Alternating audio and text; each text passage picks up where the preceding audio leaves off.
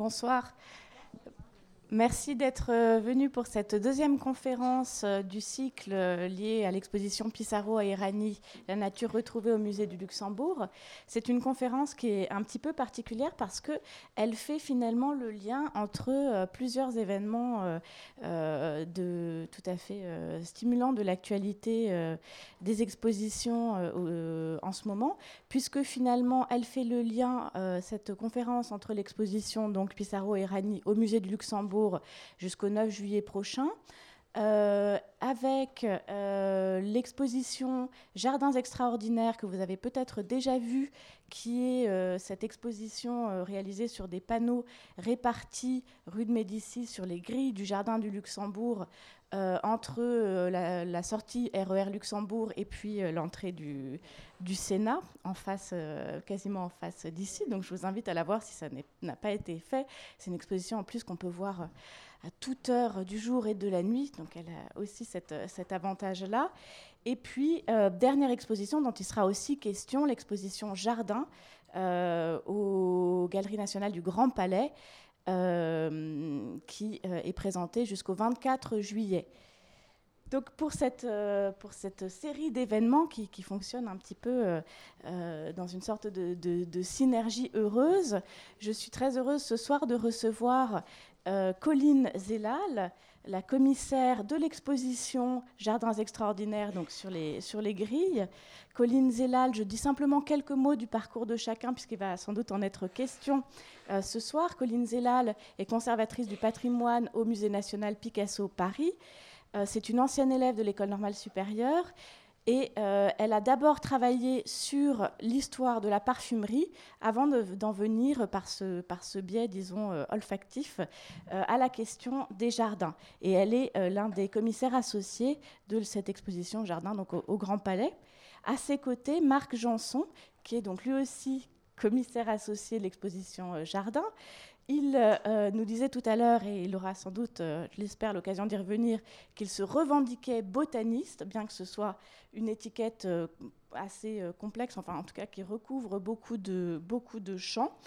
Il est responsable des collections de l'herbier national au Muséum d'histoire naturelle depuis 2013, après un parcours finalement assez voyageur, puisqu'il est passé par l'herbier par de New York, euh, il a réalisé, il a écrit une thèse sur les palmiers d'Asie du Sud-Est, et puis après un bref passage par, euh, par Montpellier pour, euh, pour l'herbier de l'Institut de, Montpellier, il est arrivé à Paris. Et enfin, dernière particularité de cette, de cette table ronde qui, nous rend aussi, enfin, qui la rend aussi un petit peu particulière, la présence eh bien, de Sabine Wix et de, pardon, de Victor Sabatier, qui sont à peine plus jeunes, en fait, qui sont deux étudiants, à peine, deux étudiants de troisième année de l'université Paris-Dauphine, euh, qui euh, ont plutôt donc, une spécialité de gestion. Leur dominante, c'est la théorie générale des organisations publiques. Et euh, ils se sont prêtés l'année dernière au jeu de la médiation. Ils ont été médiateurs d'un soir ou d'une journée, d'une journée au musée de Cluny. Et ils vont recommencer cette année à être euh, médiateur à l'occasion de la Nuit des musées pour l'exposition euh, sur les grilles du Jardin du Luxembourg, donc pour l'exposition Jardin extraordinaire. Ce sera le 20 mai, donc je vous invite vraiment à aller à leur rencontre pour découvrir tous les secrets de cette, exposition, ceux qui n'auront pas été percés ce soir en tout cas. Et voilà, et ce soir, courageusement, euh, ils, euh, ont travaillé euh, de concert avec les, avec les commissaires pour préparer cette conférence. Donc je vous remercie beaucoup tous les quatre d'être venus et je vous laisse la parole. Merci.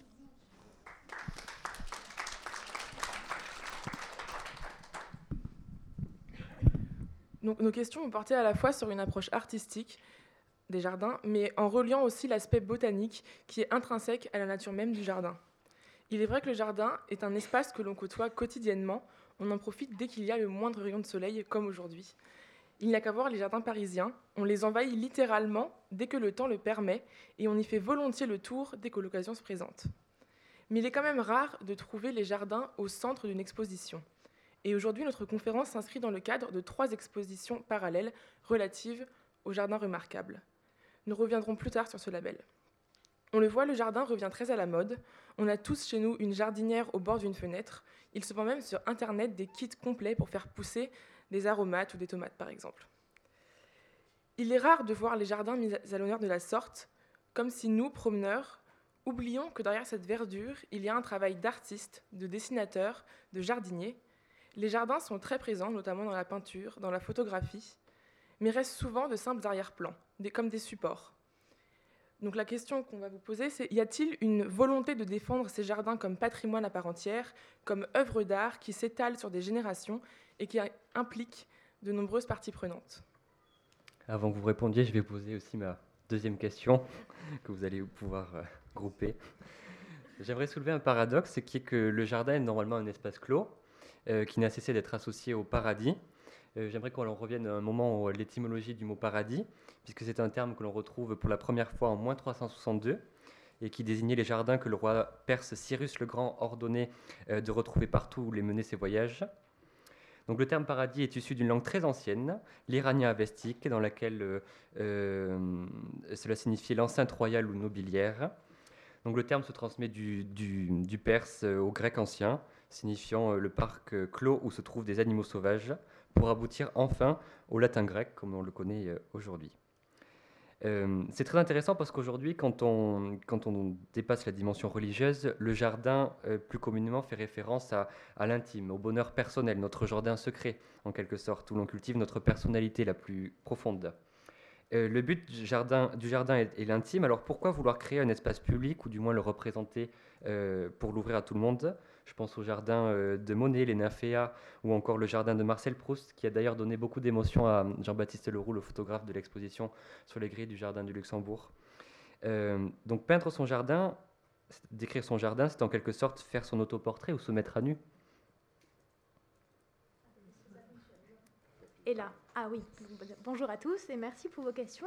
Je vais commencer peut-être par répondre à Savine, euh, mais Victor, nous reviendrons bien sûr sur ta question. Euh, pour ce qui est de la défense de l'idée de jardin comme patrimoine, c'est en effet quelque chose qui a été vraiment euh, au cœur de notre démarche lors de l'exposition au Grand Palais, mais aussi pour l'exposition sur les grilles du Jardin du Luxembourg. Euh, parce que euh, le jardin, c'est un, patrimoine à plusieurs titres. C'est un, patrimoine artistique, euh, c'est un patrimoine scientifique, c'est aussi un patrimoine en termes même de, patrimoine immatériel. Hein. C'est un jardin, c'est l'histoire de pratique, c'est l'histoire d'une insertion dans, une culture, parfois urbaine, parfois rurale. Donc c'est quelque chose qu'on voulait vraiment défendre, et c'était d'autant plus important pour nous que le jardin étant par définition un monument vivant, il est aussi éphémère, il est aussi fragile et que appuyer l'idée que le jardin est un patrimoine, c'est ouvrir euh, vers euh, sa conservation, vers la nécessité de sa conservation. Et la conservation des jardins euh, est une conservation bien particulière qui s'exerce sur une œuvre d'art, mais qui est une œuvre d'art en mouvement, une œuvre d'art changeante, vivante. Et c'est cette ambiguïté-là qui est aussi au cœur de notre réflexion. Et c'était aussi euh, important pour nous d'appuyer cette idée du jardin comme patrimoine parce que c'est finalement une idée euh, assez récente. Euh, le jardin a, dans, son histoire, hein, beaucoup dialogué avec euh, l'histoire des sciences, avec l'histoire de l'art, mais c'est vrai que les grands textes fondateurs qui posent un petit peu la défense du jardin, sa conservation euh, en tant que patrimoine, c'est finalement la charte de Florence hein, dans au début des années 80. Donc on a finalement une, déontologie hein, qui, qui, qui s'est mise en place à l'échelle du temps historique euh, de, façon euh, assez récente. Euh, et, appuyer cette idée hein, du jardin comme patrimoine, c'était vraiment au cœur de notre, de notre propos dans les différentes manifestations qu'on retrouve en ce moment à Paris sur le thème du jardin. Je, te laisse peut-être, Marc, répondre à, Victor pour ce qui est du jardin et de l'intime. Très bien.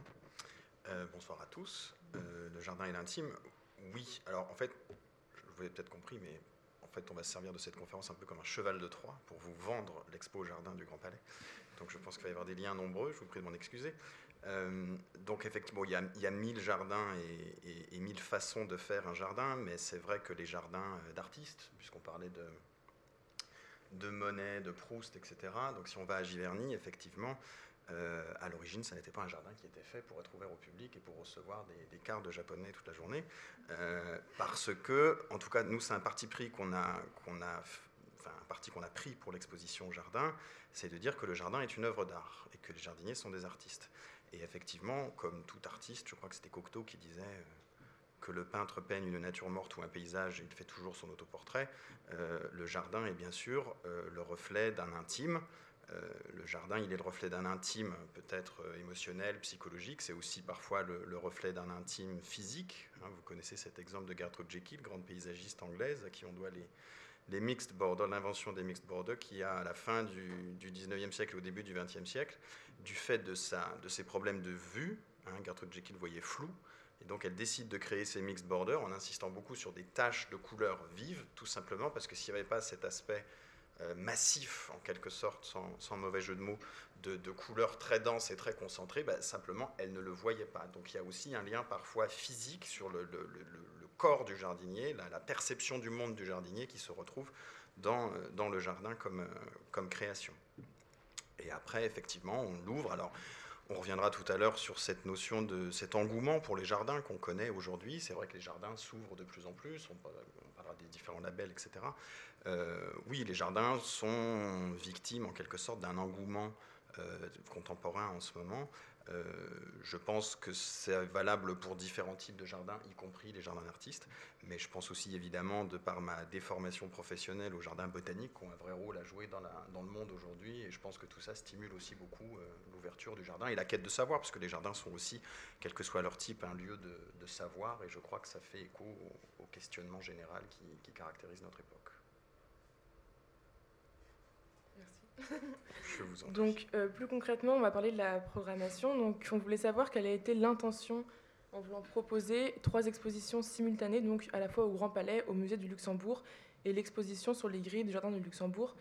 Euh, on, se demandait si c'était pour, euh, pour montrer que le jardin peut être une forme d'art, ou du moins un sujet important de, l'histoire de l'art.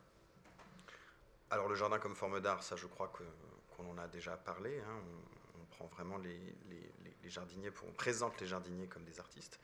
Euh, c'est vrai qu'il y, a une vraie contradiction à vouloir faire entrer le jardin dans le musée, euh, à plus d'un titre. Hein, euh, monument vivant, comment mettre le vivant dans le musée, il y a une vraie contradiction. Elle est le, vivant est présent dans l'exposition jardin avant d'entrer dans les espaces de conservation, mais vous imaginez bien que pour des raisons de conservation des œuvres, etc., il est difficile de faire cohabiter le vivant et, le, et, les, collections d'art. Donc euh, il y avait une vraie contradiction, et finalement c'est peut-être ça aussi qui nous a stimulés et qui nous a amusés dans ce projet. Et finalement, l'exposition jardin se veut peut-être moins une exposition des, jardins en tant que telle que peut-être des sensations au jardin. C'est une exposition assez sensorielle et peut-être aussi du plaisir au jardin. On parle de différents usages, de, différentes jouissances euh, du jardin et ce serait peut-être plus juste de dire les choses comme ça parce qu'on est on admet tout à fait la, contradiction fondamentale de vouloir mettre le jardin euh, au musée, bien qu'en termes de, déambulation, de, rapport au temps, etc., il y a certains points communs entre le musée et, le jardin, mais ils sont quand même assez peu nombreux dans l'ensemble. En effet, c'est vrai qu'on est en ce moment dans un temps assez riche en termes de programmation en ce qui concerne les, jardins à Paris, comme, vous l'avez souligné. Et euh, je pense que c'est à la fois le résultat d'une intention, euh, puisque c'est un sujet euh, qui, qui, est à la fois dans l'air du temps et puis en même temps sur lequel on a encore beaucoup de choses à dire, mais c'est aussi finalement c'est presque une, comment dire, un, heureux concours, un, heureux, oui, un heureux hasard, puisque finalement les programmations se sont un petit peu mises les unes avec les autres, les unes à côté des autres ont été, ont été mises en place presque parallèlement. Et euh, l'histoire euh, de l'exposition sur les grilles du Jardin du Luxembourg est liée à l'exposition Jardin, mais c'est finalement un autre projet qui a vécu sa, vie. Hein. Euh, l'histoire de, cette exposition, là je vous ai mis non pas l'affiche, mais le visuel, la photographie de Jean-Baptiste Leroux qui fait l'affiche de l'exposition Jardin extraordinaire. Et Marc, comme tu le disais, euh, on a cette contradiction entre exposer le vivant dans les murs du musée et avec l'exposition sur les grilles du Jardin du Luxembourg, c'est un petit peu un autre dialogue qui se noue. On est euh, dans l'exposition du jardin sur le pourtour du jardin. Donc c'est un autre dialogue hein, qui se crée entre l'espace extérieur et l'espace intérieur. Cette fois-ci, c'est le jardin qui est à l'intérieur de l'exposition. Donc c'est pratiquement euh, le, revers hein, de, ce qu'on a voulu faire au, Grand Palais. Et cette idée de bordure est vraiment essentielle et elle a structuré notre réflexion à la fois dans l'exposition Jardin au Grand Palais et dans l'exposition sur les grilles du Luxembourg, puisque le jardin, la première définition du jardin, c'est sa clôture. Un jardin, c'est un carré hein, de terre qui est découpé euh, et sur lequel euh, s'exerce une volonté humaine, au sein duquel on a un dialogue entre la nature et une volonté humaine. Et c'est vraiment cette, cette, limite, hein, c'est le fait de délimiter qui définit en premier lieu le jardin. Et donc c'est vrai que sur les grilles du Jardin du Luxembourg, travailler sur cette bordure comme lieu d'exposition, c'était euh, d'un point de vue symbolique extrêmement intéressant. Et en effet, on ne peut pas assez le dire, mais défendre le jardin comme forme d'art, c'était essentiel pour nous et un terme qui est, euh, assez important et qui revient dans, beaucoup de conversations qu'on a eues au moment de préparer ces expositions, c'est le terme de jardiniste. Euh, jardiniste, c'est un mot euh, qui est mis en forme par Horace Walpole, qui contracte jardinier et artiste. et c'est vrai que cette contraction, c'est un petit peu l'essence de nous, ce qu'on a voulu exprimer dans ces différents projets. Et qu'est-ce qui vous a amené tous les deux à, vous intéresser justement à ces jardins? Je commence? Tu commences? Bah, Écoutez, moi, pour être tout à fait honnête, vous allez, vous allez me demander de sortir immédiatement, mais euh, moi, je ne suis pas spécialement fasciné par le jardin en tant que tel, en tout cas comme objet d'art. Vous avez bien compris que moi, j'étais plutôt scientifique euh, et botaniste de formation. Donc je dirais que ce qui nous a amené à nous retrouver autour de ce projet, je pense que c'est avant tout la complémentarité, c'est-à-dire qu'il y avait vraiment cette approche euh, à la fois scientifique et artistique. Donc euh, c'est avant tout ça, mais moi surtout ce qui me passionne peut-être dans le jardin, c'est le rôle euh, en termes scientifiques que le jardin joue en ce moment et surtout qu'il devra jouer dans le futur sur euh, la conservation de la biodiversité, etc. Ça, on en reparlera probablement après. Et puis, ce qui est intéressant, c'est que cet aspect un peu dual de notre contribution à l'exposition explique aussi le découpage chronologique qu'on a choisi pour Jardin, puisqu'on a fait débuter Jardin à la Renaissance jusqu'à nos jours.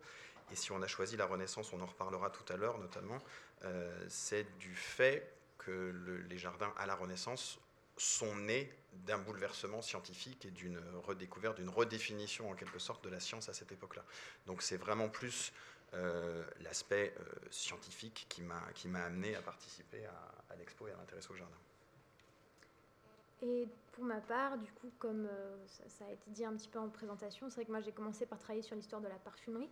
Donc je me suis d'abord intéressée à la question des, récoltes, hein, des cueillettes, des, champs de fleurs.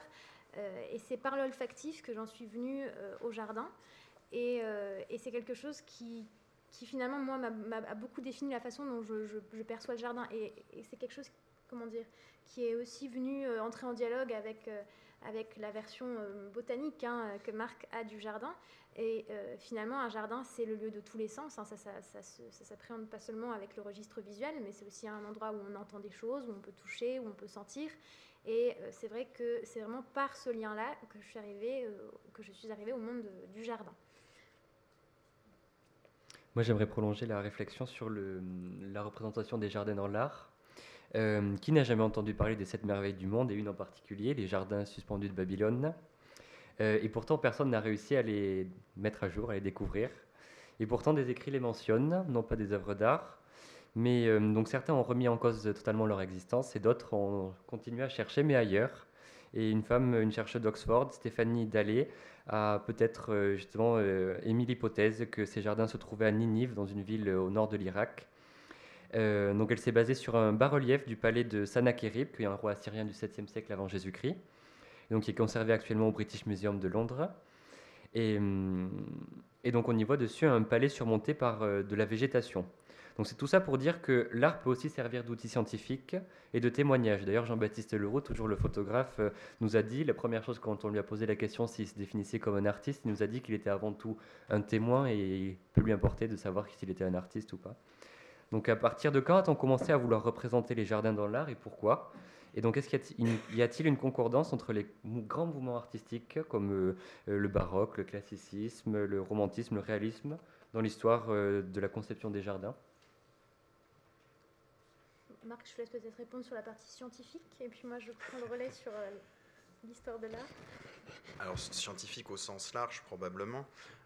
pour rebondir sur cet exemple des jardins de Babylone et du, et du travail de la, chercheuse que vous avez mentionné, derrière cette appréhension du jardin, peut-être comme, comme, comme, architecture, comme forme accomplie, forme d'art accomplie, etc., il y a quand même toujours des limites techniques. Il y a quand même toujours une question technique. C'est-à-dire qu'on ne fait pas un jardin comme on crée une œuvre, enfin en tout cas au départ peut-être, mais ensuite il y a toute cette question de la maintenance, de la technique derrière, etc. Euh, et, on entend beaucoup parler de biomimétisme en ce moment, c'est-à-dire comment on peut se servir du génie naturel, qu'il soit sous forme animale.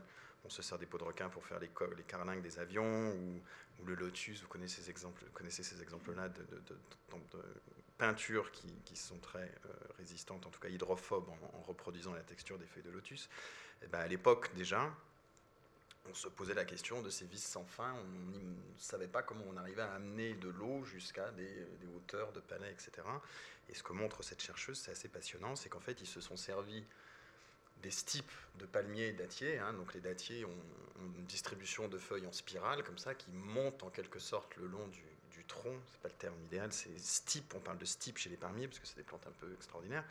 Et euh, en fait, ils se sont servis de l'architecture et de la distribution des feuilles autour du stipe du palmier pour reproduire ces espèces de vis qui amenaient l'eau donc du bas du palais euh, jusqu'en haut. Euh, et elle a réussi à retrouver ça par analogie de termes, c'est-à-dire que ces espèces d'outils qui amenaient l'eau en hauteur prenaient le même nom que le, le, nom qui désignait le stipe du palmier. Donc au-delà des représentations et de l'aspect artistique, etc., il y a quand même toujours une vraie question de, technique qui se pose euh, derrière, et ça, je pense qu'on va euh, en reparler. Et puis, pour faire le lien peut-être avec la, Renaissance que j'évoquais tout à l'heure et l'aspect artistique, ben, la Renaissance, euh, c'est vraiment la naissance, si je puis me permettre, d'une nouvelle façon de faire de la science, mais qui est vraiment accompagnée, voire précédée du travail des artistes. Hein. On, on, peut penser à Durer, qui est présent dans l'exposition Jardin on peut penser à De Vinci, on peut passer à Gessner, il y a quand même toujours cette idée de l'observation et du regard, qu'il soit artistique ou scientifique. Il y a des moments dans l'histoire où ils sont vraiment complémentaires et où ils fonctionnent ensemble. Et à la Renaissance, par exemple, on est vraiment dans ce, dans ce domaine-là. Donc encore une fois, il y a des vrais, des vrais ponts hein, entre, entre les deux approches, à la fois scientifiques et, et artistiques. Tout à fait. Et puis, pour rebondir sur ce que vous disiez entre les dialogues entre l'histoire de l'art et l'histoire des jardins, euh, bah, c'est un petit peu la même chose que ce que tu viens de dire, Marc. En effet, euh, on a souvent cette image du jardin comme un lieu euh, à part, comme un lieu de, repos, de, de, réflexion, un lieu qui serait hors du monde. Et en fait, le jardin, c'est tout le contraire. Un jardin, c'est le creuset mmh. euh, de l'histoire des techniques, euh, de, l'histoire des sciences, de l'histoire des goûts, de l'histoire des sensibilités, des, théories de la connaissance aussi, qu'une société porte avec elle. Donc c'est vraiment un miroir du monde. Hein. C'est le reflet de ce que de ce qu'une société est à l'instant T.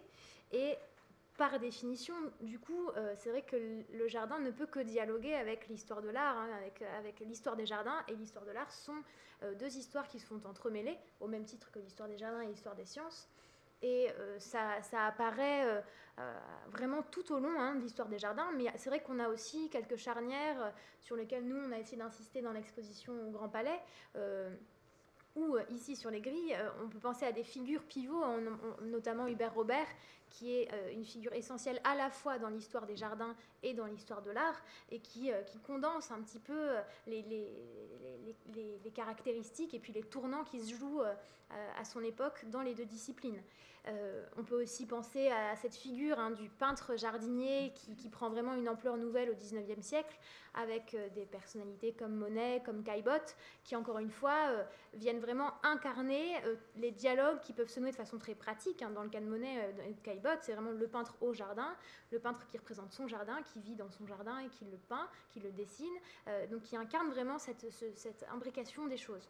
Et puis, euh, dans ces dialogues entre l'histoire de l'art et l'histoire des jardins, c'est vrai que, euh, vous l'avez cité, Jean-Baptiste Leroux, qui, qui est au cœur hein, de cette exposition sur les grilles du Jardin du Luxembourg, occupe aussi une place qui, nous est très chère, puisque Jean-Baptiste euh, se définit en effet comme un témoin, comme quelqu'un qui regarde le jardin.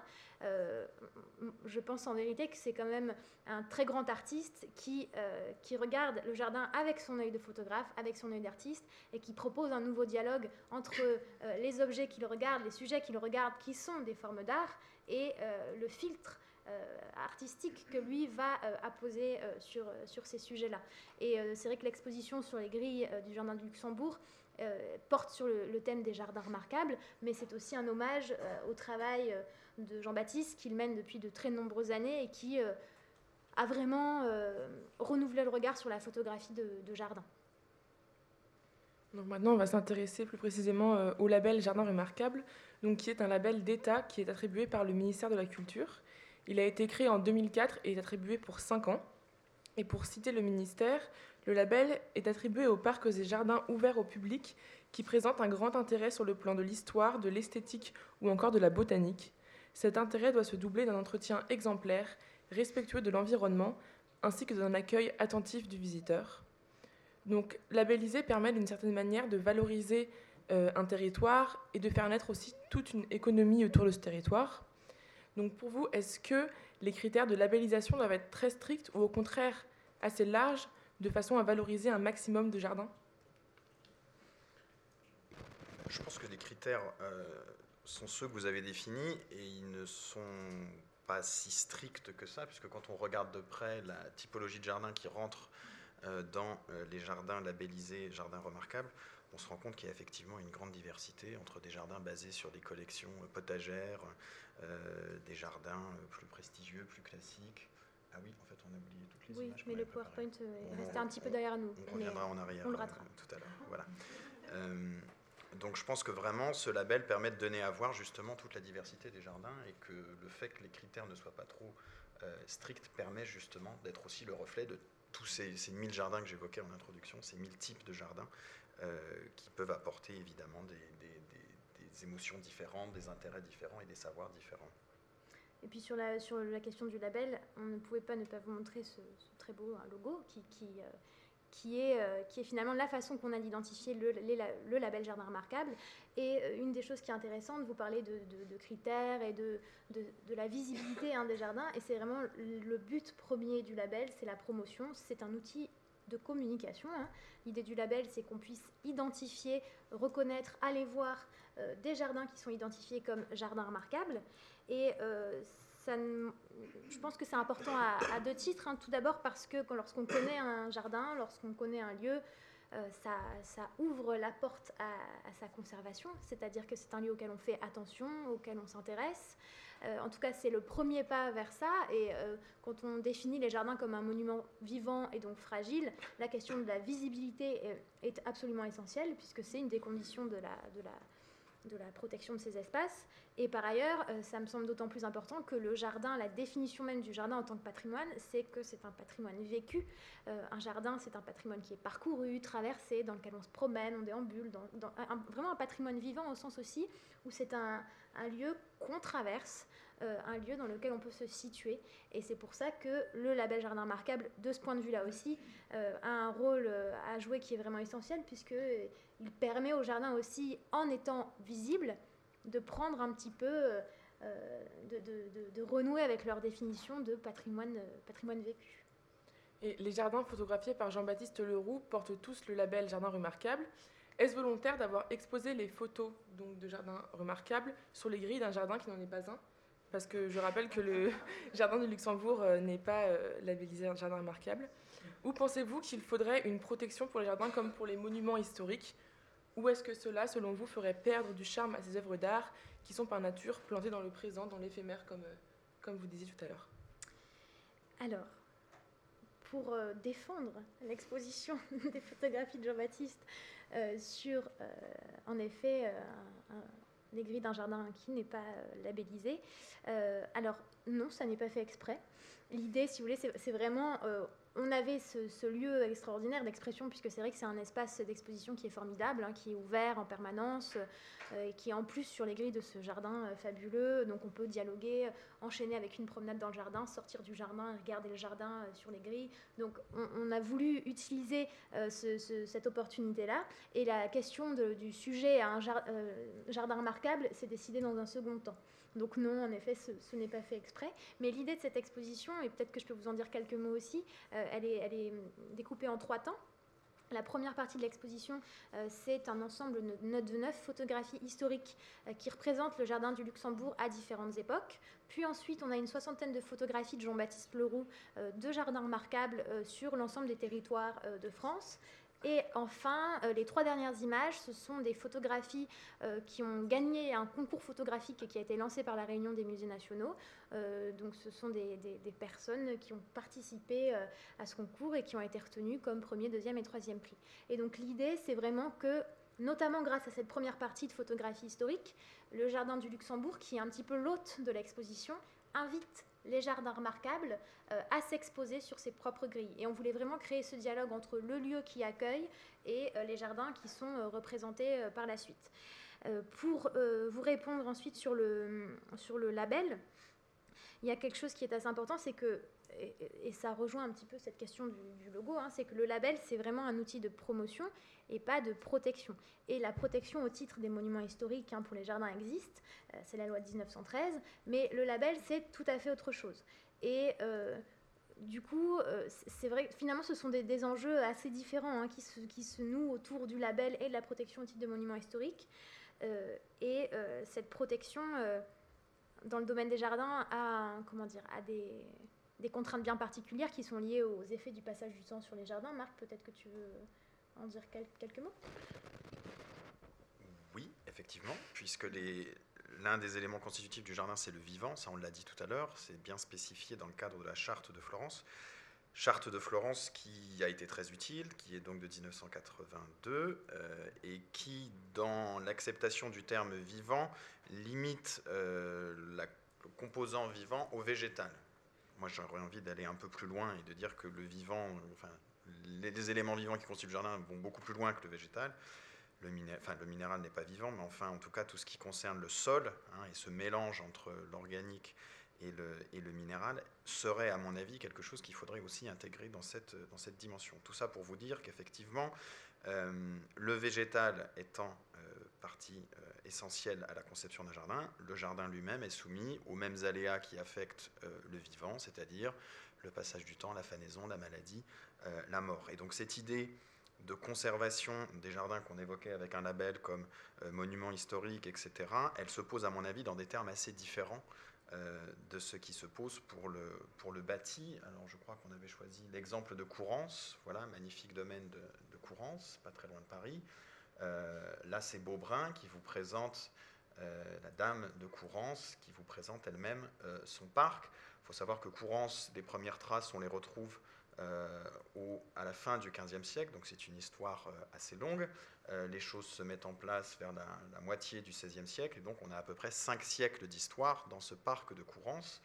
Alors je présente différents plans très rapidement, on ne va pas s'apesantir complètement, mais vous voyez bien qu'avec le passage du temps et le passage des époques, là c'est une photo qui vous montre Courance euh, de façon contemporaine, il y a quantité de choses qui sont vraiment inhérentes aux limites du vivant dans le jardin. Donc à la sortie de la Seconde Guerre mondiale, les deux Ganais qui sont les propriétaires du lieu décident de changer complètement la gestion du jardin, puisqu'ils avaient une vingtaine de jardiniers euh, jusque-là, et euh, aujourd'hui ils n'en ont plus que deux. Donc qu'est-ce qu'on fait dans ces cas-là? Le, vivant est fragile, le vivant a besoin d'être entretenu. Eh bien, on a cette espèce de, changement complet. Vous voyez qu'aujourd'hui, on n'est plus du tout dans des tracés. Enfin, il y a des tracés encore très rigoureux, mais en tout cas, la structuration de la végétation a beaucoup changé puisqu'ils euh, ont décidé de laisser pousser. Alors il y avait des charmilles, etc. Les charmes ont complètement repris leur port euh, naturel, donc on a vraiment des, élévations beaucoup plus hautes que ce qu'on avait avant. Euh, les arbres ne sont plus taillés en rideaux, mais on les laisse avec des houppiers libres et des houppiers sauvages. Et finalement, on aurait envie de dire, est-ce que vraiment c'est la conservation au sens strict du terme? Ben, Moi je pense que oui, je pense que les jardins ne peuvent pas être conservés comme on conserve un château ou un bâtiment, qu'ils sont forcément soumis c'est un peu ce qu'on évoquait aussi tout à l'heure, à euh, certains concepts, certaines avancées scientifiques. Euh, je pense qu'effectivement, les jardins vont, les jardins dans les décennies qui viennent vont euh, avoir un aspect très différent du fait de la loi, par exemple, qui va interdire et qui interdit déjà l'utilisation des produits phytosanitaires dans les jardins, en tout cas pour ce qui est des jardins publics. évidemment, l'aspect du jardin va s'en retrouver euh, impacté, et c'est ça qui pose aussi beaucoup de problèmes, c'est toutes ces, toutes ces habitudes, tous ces concepts culturels qui se cachent derrière le jardin et qui, en général, évoluent moins vite que les jardins euh, eux-mêmes. Donc tout ça, c'est vraiment pour attirer votre attention sur le fait que les jardins peuvent disparaître. Ça, faut en avoir effectivement conscience. Cette prise de conscience, comme le disait Colline tout à l'heure, elle est assez récente. Hein. On doit citer des gens comme effectivement Monique Mosser qui, euh, depuis quelques décennies, se battent énormément pour qu'enfin on prenne conscience de la valeur patrimoniale des jardins. Mais ça ne veut pas dire qu'on les sauvera tous et qu'ils ne disparaîtront pas. Mais en tout cas, ils évoluent et ça, c'est absolument nécessaire. Hein. Donc on pourrait mentionner les Duchesnes dans l'histoire de Courance qui, au début du XXe siècle, ont complètement euh, redessiné, réinterprété et pourtant on retrouve des traces euh, du XVIe siècle très présentes dans les canaux, dans les jeux d'eau, dans tout ça. Donc c'est vraiment une, non pas un temps que l'on préserve et que l'on fige, mais des temporalités qui, comme ça, euh, de façon successive, viennent s'accumuler en quelque sorte sur un seul et même, euh, et même lieu.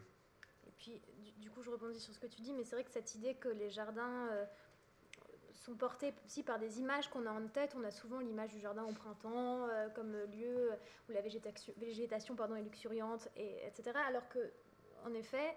Euh, oui, alors ça c'était pour vous montrer, voilà. Ça c'est un exemple que j'aime beaucoup à Courance.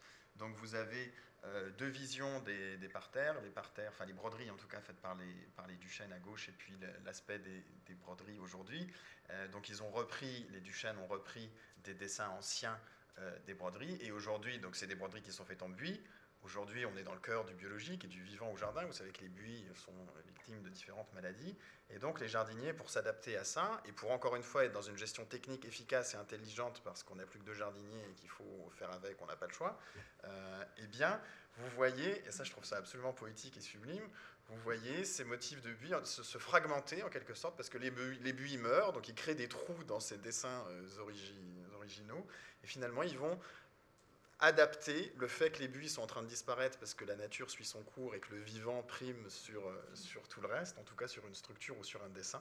Et donc, ces, ces broderies sont en train en quelque sorte de s'éclater avec plein de petits points qui apparaissent et qui correspondent aux buis qui survivent et pour lesquels, autour d'eux, l'espace se fait par la disparition des, autres bruits. Et je trouve ça assez, euh, assez très beau. En plus, esthétiquement, ça fonctionne très bien. Et c'est simplement cette espèce de dialogue, vraiment, on est au cœur du jardin entre le naturel et le culturel trouvais que c'était un, assez bon exemple pour évoquer ces, problèmes de conservation et de, passage du temps. Et puis du coup, on vous a mis quelques images euh, d'œuvres qui sont dans l'exposition Jardin. Et on, a une section hein, dans cette exposition, je ne sais pas si beaucoup d'entre vous l'ont déjà vue ou, vont y aller, peut-être. Mais euh, on a une section sur le thème du passage du temps et notamment du jardin. Euh, du jardin auquel on s'attend moins, hein, euh, à, cette image du jardin qu'on n'a pas toujours en tête mais qui est bien réelle, le jardin en hiver, le jardin délaissé, le jardin à l'abandon. Là, c'est une œuvre de Vuillard qui s'appelle Le jardin hivernal au pan. Je ne sais pas si vous voyez bien, mais il y a un pan hein, au, premier, au premier plan. Et, elle est d'autant plus touchante que c'est une œuvre inachevée. Donc on a ce dialogue hein, entre le jardin hivernal avec ce, ce, carré de terre qui est très rude, très sec, et, euh, la, fabrique même, la, fabrique même pardon, de l'œuvre hein, et cet inachèvement. Euh, une photographie de Martine Franck du parc de Sceaux. Euh, encore une fois, hein, c'est pas du tout l'image qu'on a du jardin a priori, et pourtant c'est bien une des vies que le jardin peut avoir. Et puis, toujours un, petit aperçu de cette section. Là, on n'est plus tellement dans le jardin hivernal, on n'est pas du tout dans le jardin hivernal ou délaissé, c'est le contraire, mais on voulait aussi montrer qu'il y a une dialectique hein, qui se joue dans le jardin, c'est le rapport entre ce temps très long, celui potentiellement de la dégradation, celui aussi de la conservation, euh, du passage aux générations futures, etc., et l'instant. Et ça, c'est une photographie fantastique de Jean-Baptiste Leroux qui arrive à capter euh, euh, le moment où l'éclair traverse le ciel. On est à Versailles, se reflète, se reflète dans, dans l'eau. Et c'est ce, dialogue hein, entre le temps très long et l'instant, la, seconde décisive, qui fait aussi toute la poésie du monde des jardins toujours dans cette logique euh, d'évolution que vous évoquiez, j'aimerais qu'on en aborde la question du développement durable. Euh, le développement durable, ce n'est pas seulement l'environnement, on l'oublie parfois. Euh, dans la définition du label donné par le ministère, on entrevoit les trois piliers du développement durable qui sont l'environnement, l'économie et le social. Est-ce que pour vous, le jardin doit être l'outil sur lequel le développement durable et nos économies doivent se centrer dans les années, à venir? Et est-ce que, ce, est-ce que l'aménagement des villes du futur doit se faire en utilisant le jardin euh, comme structure? On connaît tous ces grands projets architecturaux, et notamment ceux de Paris, sont très, euh, très particuliers, où on voit euh, de grands buildings sur les, les immeubles haussmanniens avec de la végétation à profusion. Ah bah, je pense que déjà, en effet, vous avez raison, hein, la place du jardin dans l'économie de demain est vraiment essentielle. Et puis, pour se concentrer d'abord sur la place du jardin dans la façon dont les villes se construisent, hein, dans, l'urbanisme, dans, dans, cette, histoire de la ville, c'est une place qu'il a toujours eue. Et on peut penser à des moments un petit peu forts de cette histoire, hein, les, cités-jardins en Angleterre et puis leur transposition ensuite en France euh, au moment du, tournant du 19e et du 20e siècle. Euh, c'est vraiment euh, un moment qui, incarne vraiment cette idée. Le jardin, c'est aussi un paradigme pour la ville. Et en tous les cas, c'est une forme que la ville, que les, les décideurs hein, prennent en compte. on peut aussi penser au 19e, oui, au 19e siècle à, tous ces grands parcs hein, parisiens euh, qui, euh, qui, au moment de, l'hygiénisme, euh, jouent un rôle essentiel dans la façon dont la ville va être pensée, va être conçue. Donc bien sûr que le jardin a sa place dans l'histoire urbaine et dans les politiques urbaines à venir. Oui. rajouter là-dessus peut-être qu'il y a, c'est vrai qu'il y a un engouement dans le jardin, on évoquait ça tout à l'heure, euh, et je crois qu'il y a un engouement, en tout cas pour les, au moins pour les urbains. Euh, cet engouement, je pense qu'il est basé sur une incompréhension. C'est que souvent, les gens arrivent dans le jardin, ils disent Ah, qu'est-ce que c'est beau ce, morceau de nature, qu'est-ce qu'on est bien dans la nature. Euh, sauf que dans le jardin, on n'est pas du tout, mais alors du tout, dans la nature. et je pense que si le jardin est un peu victime d'un certain engouement en ce moment, c'est du fait de cette peut-être cette incompréhension, c'est-à-dire qu'effectivement, on pense trouver la nature et on ne la trouve pas. On trouve une nature façonnée par le culturel, par l'homme, et du coup peut-être plus accessible et peut-être moins effrayante. Et en fait, de la même façon, je ne sais pas si vous lisez l'actualité, mais on, a, pense toujours que la nature est absolument pure, la forêt amazonienne, grand ensemble, jamais perturbé, forêt primaire, etc. Et puis, euh, ça fait déjà quand même pas mal de temps, mais il y a un article récent, là, il y a quelques semaines, qui le, prouve de nouveau, qu'en fait, ces grands espaces forestiers, ces grands bassins forestiers sont depuis des milliers d'années euh, plantés par les gens qui les habitent, euh, qu'il y a des, rassemblements d'espèces à un même endroit qui ne peuvent pas être liés à une distribution naturelle. Et donc, ce qui est, beau aussi, c'est qu'on est dans le jardin, dans cette espèce de de lien entre le sauvage, l'anthropisé, etc. Et que c'est finalement les mêmes euh, problématiques qu'on retrouve aujourd'hui sur les milieux sauvages. C'est que les milieux sauvages sont effectivement euh, de moins en moins euh, présents sur notre planète, que la démographie humaine et nos besoins absolument fous d'énergie de, et de ressources font que le monde qui nous attend sera un monde où il y aura de moins en moins de sauvages et finalement un monde où tout sera à plus ou moins grande échelle jardiné. Vous nous posez la question du développement de demain basé sur le jardin. J'ai envie de vous dire, y a-t-il eu une époque dans le monde où on ne s'est pas basé sur le jardin Peut-être avec une acceptation du terme jardin qui soit la plus large possible et qui inclut euh, l'agriculture, etc. Mais effectivement, le monde de demain passera pour les jardins. Passera par les jardins pour l'énergie, pour l'alimentation, pour tout ce qu'on a connu, et passera par les jardins pour une utilité qui est peut-être un petit peu nouvelle euh, dans l'époque contemporaine, c'est la conservation de la biodiversité. Donc on parlait des labels, etc. Il y a d'autres labels qui peuvent euh, s'appliquer à un jardin ou du moins à la composante végétale d'un jardin. Euh, c'est par exemple les collections végétales spécialisées. Il y en a une dans le jardin du Luxembourg hein, qui concerne les, arbres fruitiers notamment, les pommiers, les poiriers. Euh, mais on peut aussi trouver au niveau des jardins botaniques en tout cas des réseaux qui existent et notamment un label, qui, enfin une association qui regroupe ces jardins dans le but de conserver la biodiversité. Donc le jardin aura un rôle plaisir des urbains qui pensent être dans la nature, euh, aura un rôle euh, sur l'alimentation, etc., mais aussi aura vraiment un rôle conservatoire par rapport à un monde sauvage qui n'est plus vivable et qui n'est plus adapté à quantité euh, d'espèces de plantes et d'animaux. Et de la même façon que le jardin zoologique a subi une véritable mutation aujourd'hui, vous savez qu'on va à Vincennes et puis on se plaint parce qu'on ne voit plus les animaux. Bon, ben ça, c'est vraiment une conception très contemporaine de ce que doit être le zoo et, et ce que ça reflète de notre conception de la nature et de ce qui nous entoure, ben, les jardins botaniques, on en parle peut-être un peu moins, mais suivent aussi cette même évolution vers une tendance beaucoup plus euh, conservatoire, beaucoup plus adaptée à sauvegarder euh, la biodiversité sauvage qui nous entoure. ça a été de tout temps. Le jardin a toujours été un creuset dans lequel on a introduit, vous savez ce que dit Foucault, la plus petite parcelle du monde et, la totalité du monde, puisque le jardin s'est toujours nourri. Hein. On parlait de la Renaissance tout à l'heure, effectivement, à la Renaissance, la palette végétale explose, on amène des plantes qu'on découvre dans les nouvelles contrées, les nouveaux territoires, euh, mais on ne le faisait pas dans un but de conservation, on le faisait dans un but de description. Ce qui est vraiment nouveau aujourd'hui, c'est que le jardin est vraiment vu comme un lieu dans lequel on va pouvoir conserver euh, des espèces, certains poules génétiques, etc., ce qui est vraiment nouveau par rapport à, à notre époque et en tout cas aux époques euh, passées. Et puis après, euh, puisqu'on est dans les, paradoxes et dans les contrastes. Euh, c'est vrai que vous nous parlez de ces architectures qui font place au vivant, etc. Mais il faut savoir que le vivant, globalement, il est quand même beaucoup plus heureux en ville qu'à la campagne. On connaît tous l'exemple des abeilles, la production de miel, etc. ça se vérifie dans, dans beaucoup d'autres domaines. Je pense à la richesse en, en chauve-souris, en tout ce que vous voulez. Enfin, tout est lié. Donc, à partir du moment où vous avez euh, des abeilles qui se portent mieux, ben, en général, le reste des, réseaux trophiques et écosystémiques se portent mieux aussi. Et donc, euh, c'est vrai qu'on est euh, sur des villes de demain qui seront peut-être aussi beaucoup plus accueillantes pour le, pour le vivant et pour le jardin dans son sens le plus divers du terme que, que ce qu'on a connu jusqu'à présent, effectivement. On va peut-être passer à la dernière partie de, cette conférence qui, est dédiée à l'aspect botanique euh, du jardin. Donc on le sait, une des choses qui fait la grande euh, attractivité de la France, c'est sa culture et sa cuisine. Mais pourquoi? Parce que nous avons connu des crises qui ont permis euh, de développer la créativité et de diversifier notre nourriture. Et on voulait savoir si la conception des jardins a subi des influences indirectes aussi dans l'histoire, notamment dans les choix des essences employées pour la création des jardins. Alors oui, et là on touche à quelque chose qui est très intéressant dans le jardin, c'est que les jardins, ce sont des lieux euh, de création. Alors on, vous dit depuis tout à l'heure qu'on les considère comme des œuvres d'art, donc la création s'impose, mais pas seulement comme des créations artistiques, mais aussi comme des créations euh, en termes de biodiversité. Alors je crois qu'il y avait des... Voilà, bon, ça c'était le jardin nourricier qu'on évoquait tout à l'heure avec le, potager de Versailles, mais finalement tout est lié.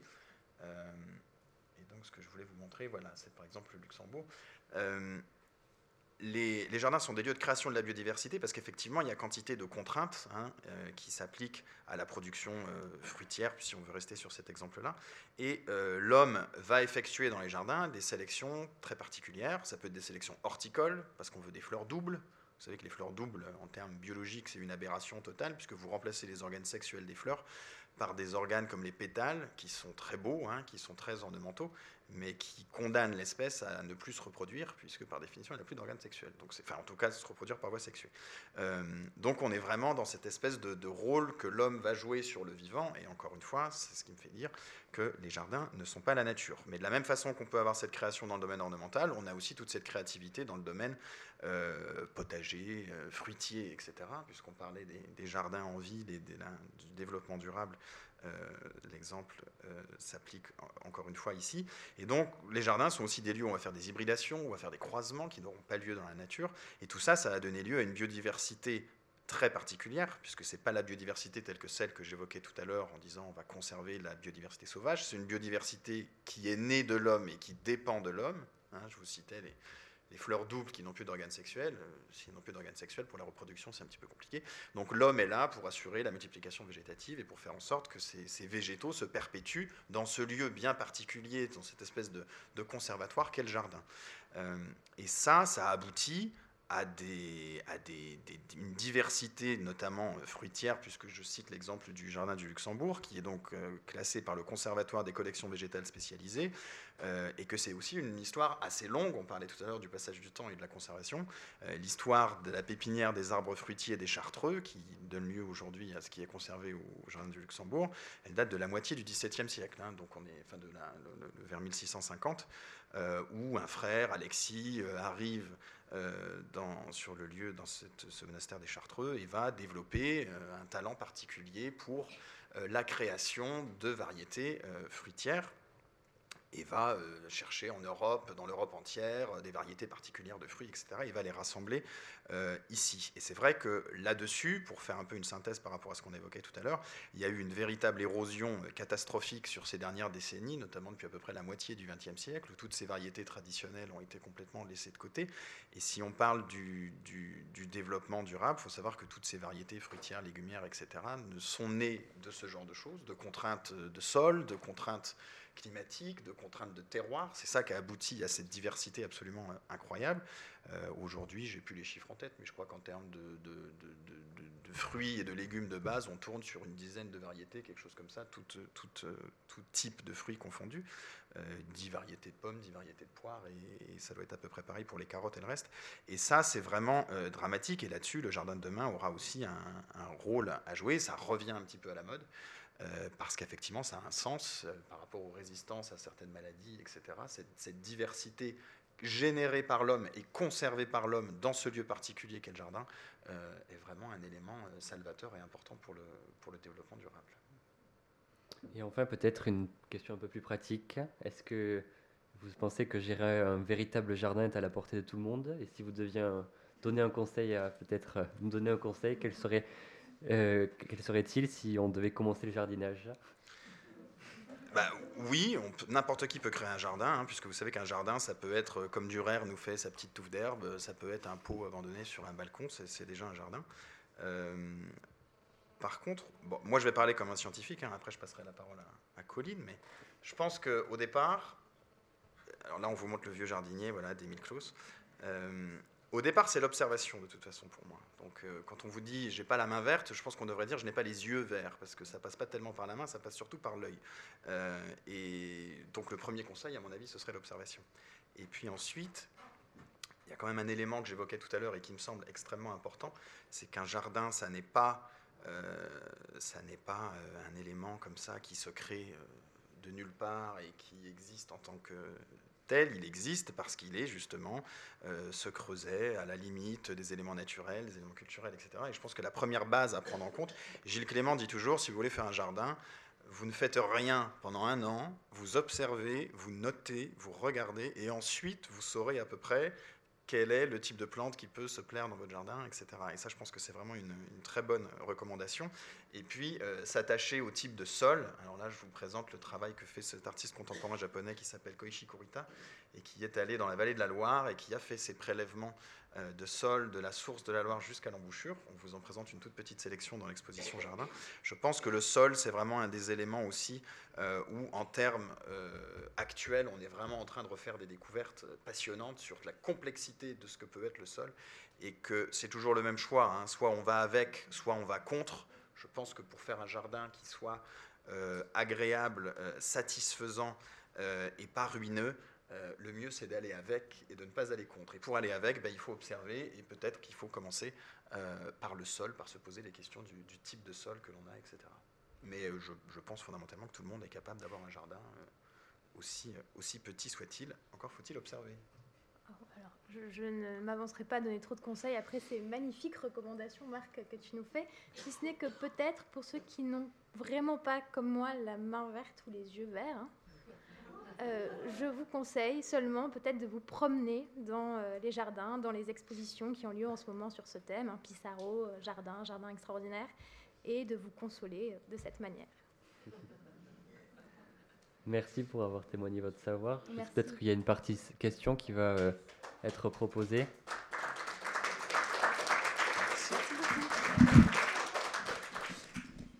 Profite simplement pour rebondir avant de vous repasser le micro sur effectivement Marc Janson parlait de, ce, conservatoire du Jardin de Luxembourg. Nous aurons, alors de mémoire, j'espère que je ne vous dis pas de bêtises, mais l'information est partout euh, sur le site du musée.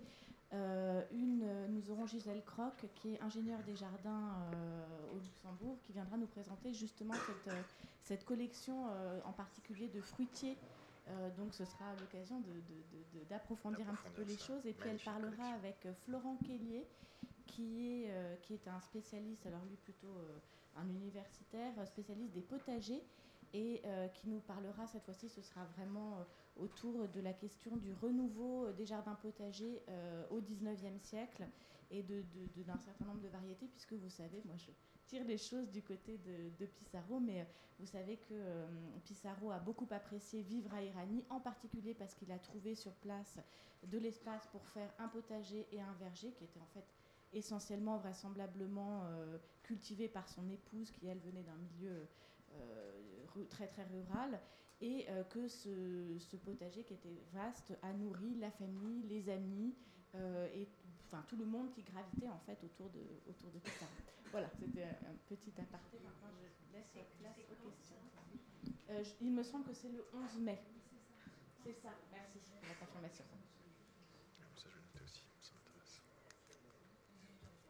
18h30, dans la même série de, conférences. Alors, amateurs de jardin, amateurs de botanique, amateurs euh, simples curieux, est-ce qu'il y a des, questions? Pour aller un peu plus loin, oui. Je vous donne le micro parce que les choses sont enregistrées. Ça permet de...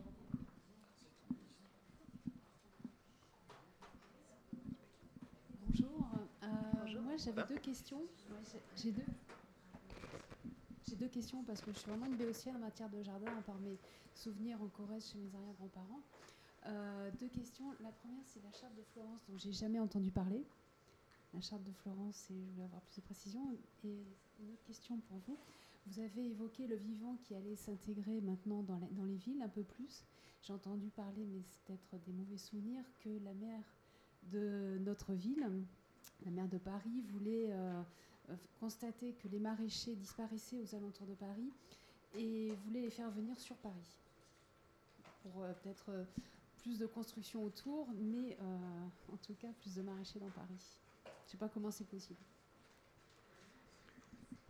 Peut-être oui, rapidement, pour, la charte de Florence, c'est un texte vraiment fondateur hein, pour les jardins. C'est l'équivalent de la charte de Venise, mais côté euh, jardin historique et non pas monument historique.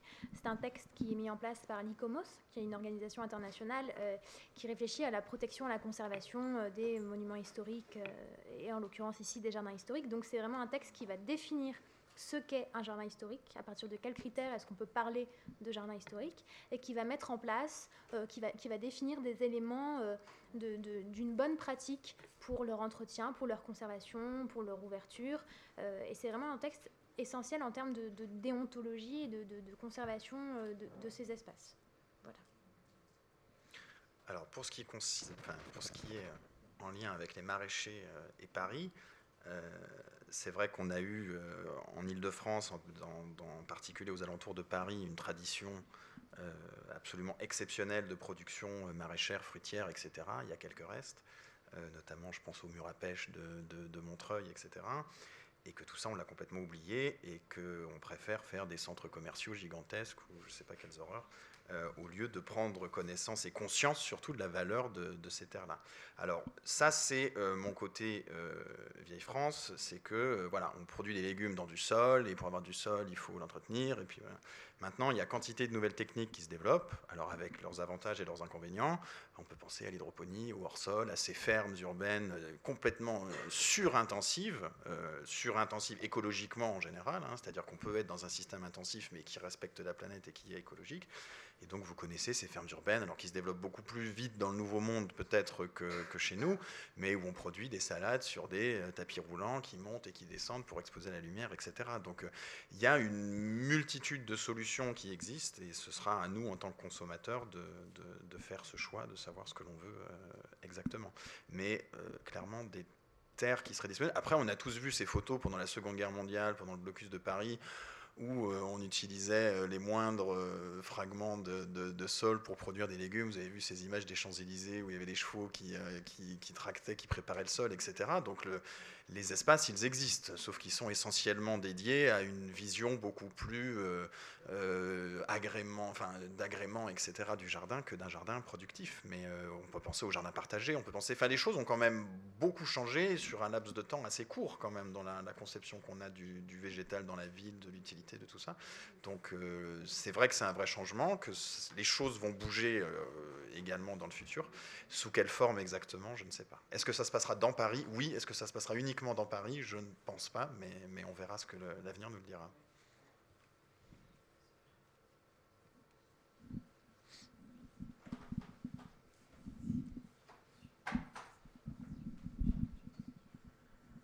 Je n'ai pas encore vu aucune de ces trois expositions, euh, mais il n'y a pas très longtemps, à l'Institut du monde arabe, il y a eu euh, une très belle exposition sur les jardins. Euh, voilà, c'est ça.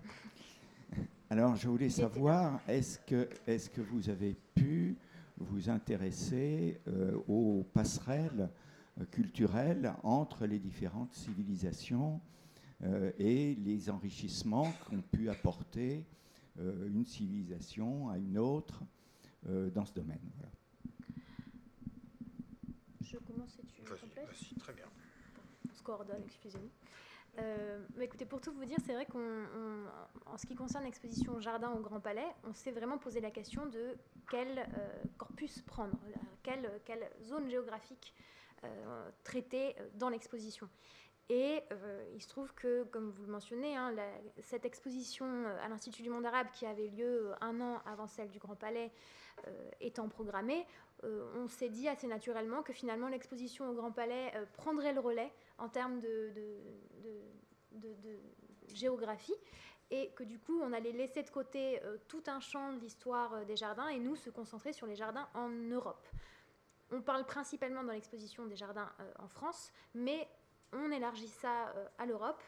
Pourquoi? Ben, C'est exactement pour faire ce que vous venez d'indiquer, pour parler aussi des, transferts, des dialogues qui se nouent hein, d'une société à l'autre tout au long de l'histoire des jardins et par définition, c'est vrai qu'on ne peut pas prendre une limite nationale hein, pour parler des jardins. Hein. comme toute forme d'art, il y a des circulations euh, qui nourrissent hein, vraiment l'histoire de, cette forme d'art, en tout cas d'un point de vue artistique. Puis je laisse Marc répondre ensuite d'un point de vue euh, euh, scientifique. Mais c'est vrai que du coup, la question de la programmation à l'échelle de, la vie culturelle parisienne s'est posée et que c'est pour ça, et notamment aussi pour, pour venir dialoguer avec cette exposition, qu'on s'est concentré, nous, sur, sur l'Europe. Oui, et puis ça fait le lien avec la, citation de Foucault que j'évoquais tout à l'heure sur le jardin comme plus petite parcelle du monde et pourtant la totalité du monde. Euh, c'est vrai que le jardin, Monique Mosser aime à reprendre Foucault également pour dire que c'est une, hétérotopie heureuse et universalisante, c'est-à-dire un lieu dans lequel on retrouve euh, des euh, conception culturelle, des, édifices, enfin ça peut se retrouver à tous les niveaux, euh, des choses qui en gros se retrouvent dans le même espace et coexistent alors qu'il n'y a absolument aucune chance pour que ce soit quelque chose de spontané et de naturel en quelque sorte. Donc il y a vraiment cette idée dans le concept même de jardin dont vous évoquiez tout à l'heure l'origine persane, etc., euh, qui est basée sur cette espèce d'influence de, perpétuelle, d'enrichissement perpétuel. Alors là, je parle effectivement plus comme le scientifique, mais évidemment, la gamme végétale qu'on observe aujourd'hui, euh, et c'est vrai pour le jardin, c'est vrai pour les paysages. Hein. si on devait libérer la côte d'Azur de, de, toutes les espèces qui ont été apportées depuis les Romains, les Phéniciens, etc., jusqu'à aujourd'hui, le paysage provençal que vous avez en tête ne serait absolument pas ce à quoi vous pensez. Donc effectivement, le jardin a été de tout temps, et de façon peut-être plus diplomatique que dans d'autres domaines, un moyen de se confronter à la diversité du monde, aux influences euh, extérieures, etc. Et c'est ça qui en fait aussi, euh, aussi sa force, c'est que c'est vraiment un lieu de concentration euh, très, très fort et très riche. Et plus le temps passe et plus ils s'enrichissent en quelque sorte. Et donc il y a, y a cet aspect-là est très, très, très important. Je ne sais pas si dans l'exposition jardin, en tout cas en termes biologiques et d'influence, on, marque cela assez, mais il fallait toujours faire des choix. Et donc euh, voilà, il y, a eu, il y a eu une exposition, c'est le Jardin planétaire de Gilles Clément, qui parle aussi très bien. Euh, et cette fois-ci, c'était une exposition donc en 2000 à la Grande Halle de la Villette, où on avait une approche très scientifique, puisque Gilles Clément est un, scientifique de formation. Donc on ne voulait pas non plus, comme l'a dit Colline pour l'exposition Jardin Orient, faire une copie ou faire quelque chose qui soit trop inspiré d'eux. Mais euh, je vous invite à vous rapprocher du, catalogue de l'expo Le Jardin planétaire, où là, Gilles Clément fait d'une façon assez magistrale le lien justement entre toutes ces, euh, tous ces télescopages et toutes ces origines diverses du vivant des jardins aujourd'hui.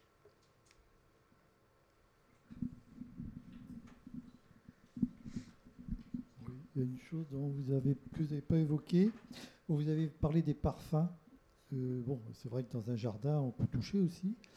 Et puis il y a du bruit, il y a le vent. Alors euh, selon les espèces que l'on choisit, euh, c'est pas du tout les mêmes sonorités. Hein. Je pense aux trembles, des arbres comme ça qui bougent tout le temps. Et puis il y a les déclivités qui peuvent faire aussi un certain Il peut y avoir des courants d'air aussi, hein, mhm. tout simplement. Hein.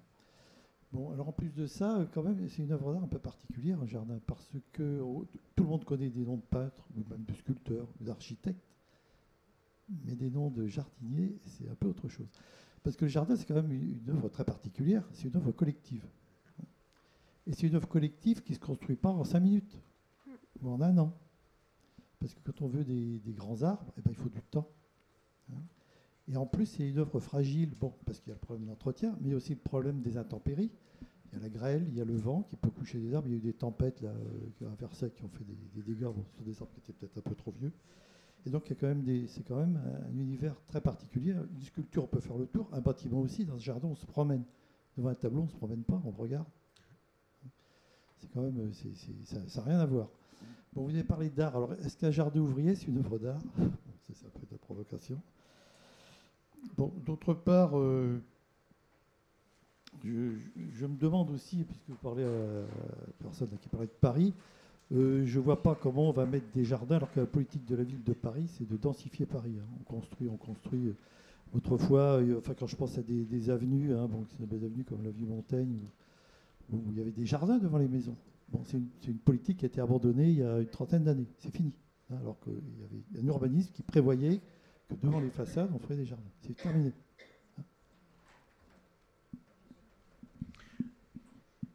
Peut-être pour rebondir sur ce que vous disiez, monsieur, il y a aussi, et je pense que ça c'est très fort, c'est qu'on a parlé tout à l'heure de la conservation des jardins et de l'importance historique et du temps pour aboutir à ce que l'on va voir d'un jardin aujourd'hui. Euh, c'est vrai qu'aujourd'hui, il y a un peu des conceptions différentes des jardins qui s'opposent, ou en tout cas qui cohabitent. Euh, vous connaissez un peu les jardins éphémères, ce concept de jardin éphémère, on fait un festival, on installe quelque chose et puis ensuite on démonte tout et on jette. Euh, bon, c'est sûr que ça, c'est deux visions du jardin euh, complètement différentes et qu'en tout cas, en ce qui me concerne, ma conception du jardin comme forme qui évolue dans le temps et qui nécessite du temps se rapproche beaucoup plus de la vôtre que de celle d'un jardin, un jardin de poche, un jardin qu'on crée et puis un jardin comme un, comme un, comme un happening, pour parler français, et qu'ensuite on va, on va jeter et qu'on va faire disparaître. Donc je, je, suis assez d'accord avec vous là-dessus. Non, puis je pense que vous avez tout à fait raison. C'est vrai que lorsqu'on parle de forme d'art, ce sont des codes tout à fait différents de ce qu'on a en tête en peinture, en sculpture. C'est évident. Et on vous rejoint euh, très largement là-dessus. Et, justement, c'était un des défis hein, qu'on a essayé de relever dans l'exposition au Grand Palais. C'était d'arriver à parler du jardin dans un espace qui est celui du musée, qui est donc pétri hein, d'une tradition de représentation centrée sur les beaux-arts, centrée sur la peinture. Et c'est euh, c'est tout le, pour parler français, le challenge hein, de, d'arriver. Ça, c'est facile. Oui, je sais, mais j'aime m'inspirer de toi, tu sais très bien. Non, c'est, arriver, à, arriver à, à, montrer le jardin au musée, alors que le musée n'est pas le lieu pour accueillir cette forme d'art-là. Et, euh, et je vous invite à, à nous dire si vous pensez que ça a marché ou non au Grand Palais. Mais euh, c'était vraiment une question qui, qui, a été au cœur de, de nos réflexions, en effet. Ah, merci. merci. Allez-y.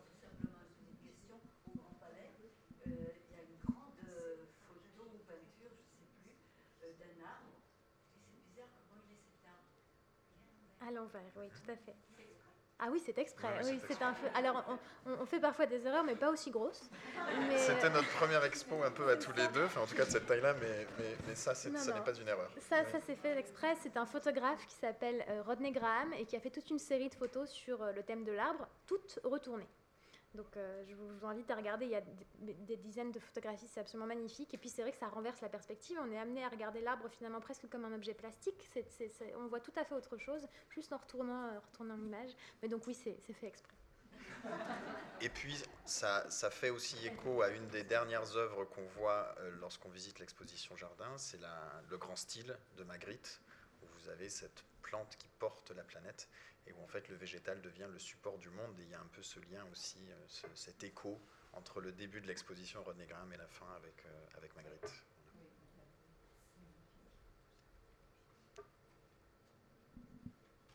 S'il n'y a pas d'autres questions, on va vous libérer tous. Merci beaucoup. Merci, merci, merci à vous. Merci beaucoup.